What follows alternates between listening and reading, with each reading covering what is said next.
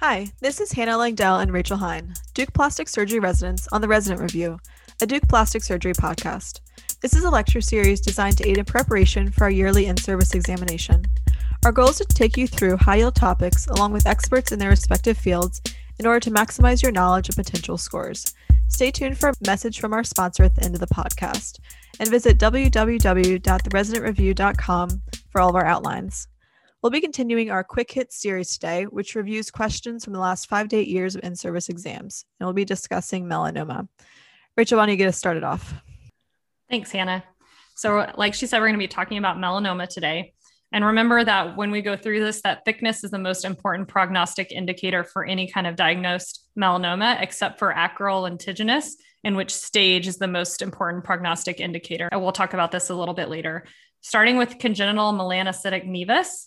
This is a nevus that occurs congenitally in infants, and it is giant if it is nine centimeters in the head and neck or six centimeters on the trunk, or if it will be larger than 20 centimeters by the time the child is an adult.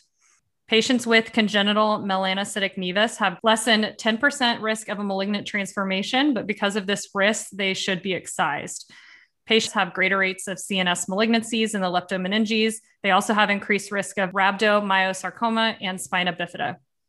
They carry a risk for limb underdevelopment, and risks or predictors for CNS involvement include multiple nevi, posterior midline involvement, satellite lesions, and if neurologic symptoms are present, can include hydrocephalus or seizures, and those patients have a grave prognosis.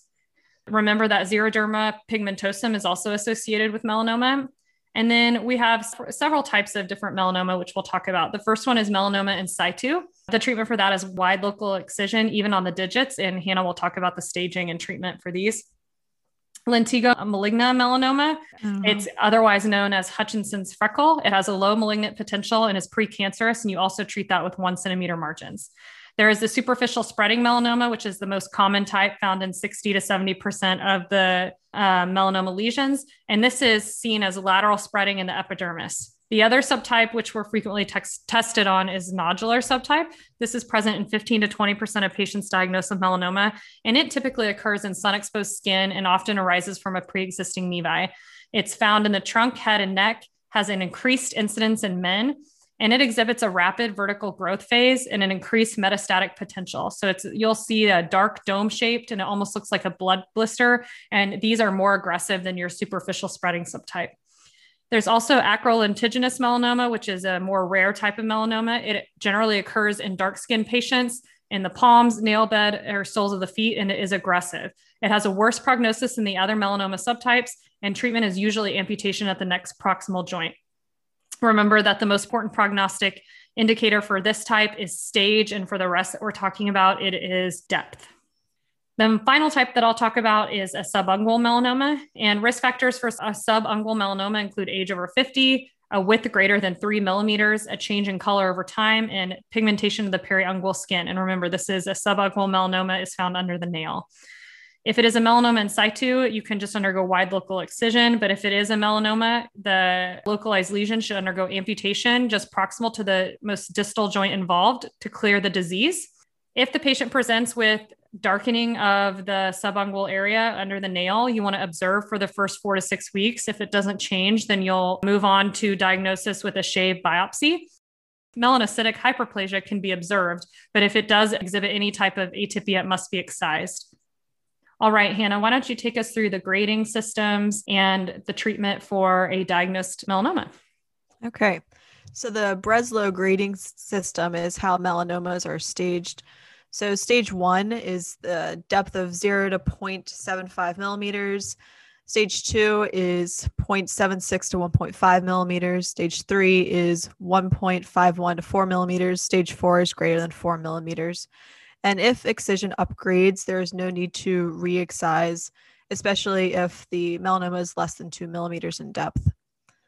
So the Clark grading system is also used. It's also based on depth. So grade one involves the epidermis only. Grade two invades the papillary dermis. Grade three goes down to the junction of the papillary dermis and the reticular dermis. Grade four invades the reticular dermis, and grade five involves subcutaneous fat. So, importantly, sentinel lymph node biopsy is indicated for melanomas that are greater than 0.8 millimeters of thickness. And if there is ulceration, which is the second most important prognostic factor after depth, and sentinel lymph node biopsy decreases mortality. And then, if the melanoma is greater than four millimeters in depth, you just perform a wide local excision with two centimeter margins, and you do not need to perform a sentinel lymph node biopsy because it does not increase survival. And if there is a satellite lesion, this immediately makes the melanoma a T4.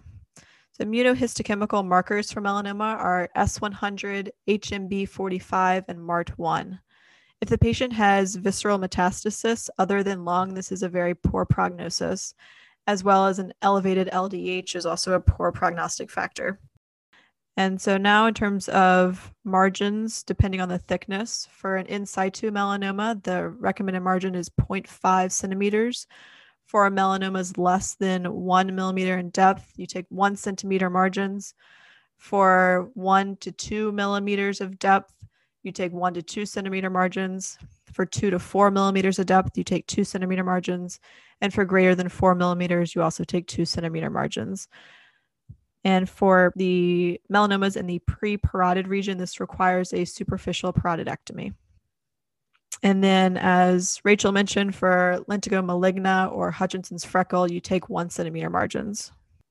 Again, this is melanoma in situ and found only in layers of the epidermis and is mainly in fair skinned elderly individuals. You wait final results prior to reconstruction to see if you'll need a sentinel lymph node biopsy. And then for our miscellaneous topics for pregnant patients, resection should be completed uh, with local anesthetic if it's within the first trimester.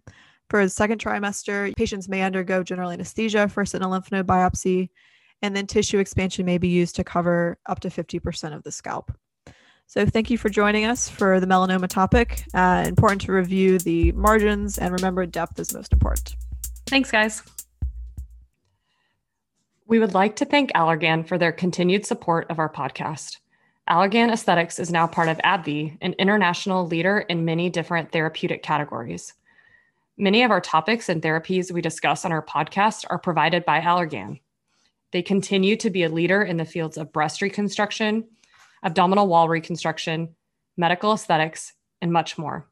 Additionally, they are dedicated to supporting the education of plastic surgery residents and plastic surgeons across the country.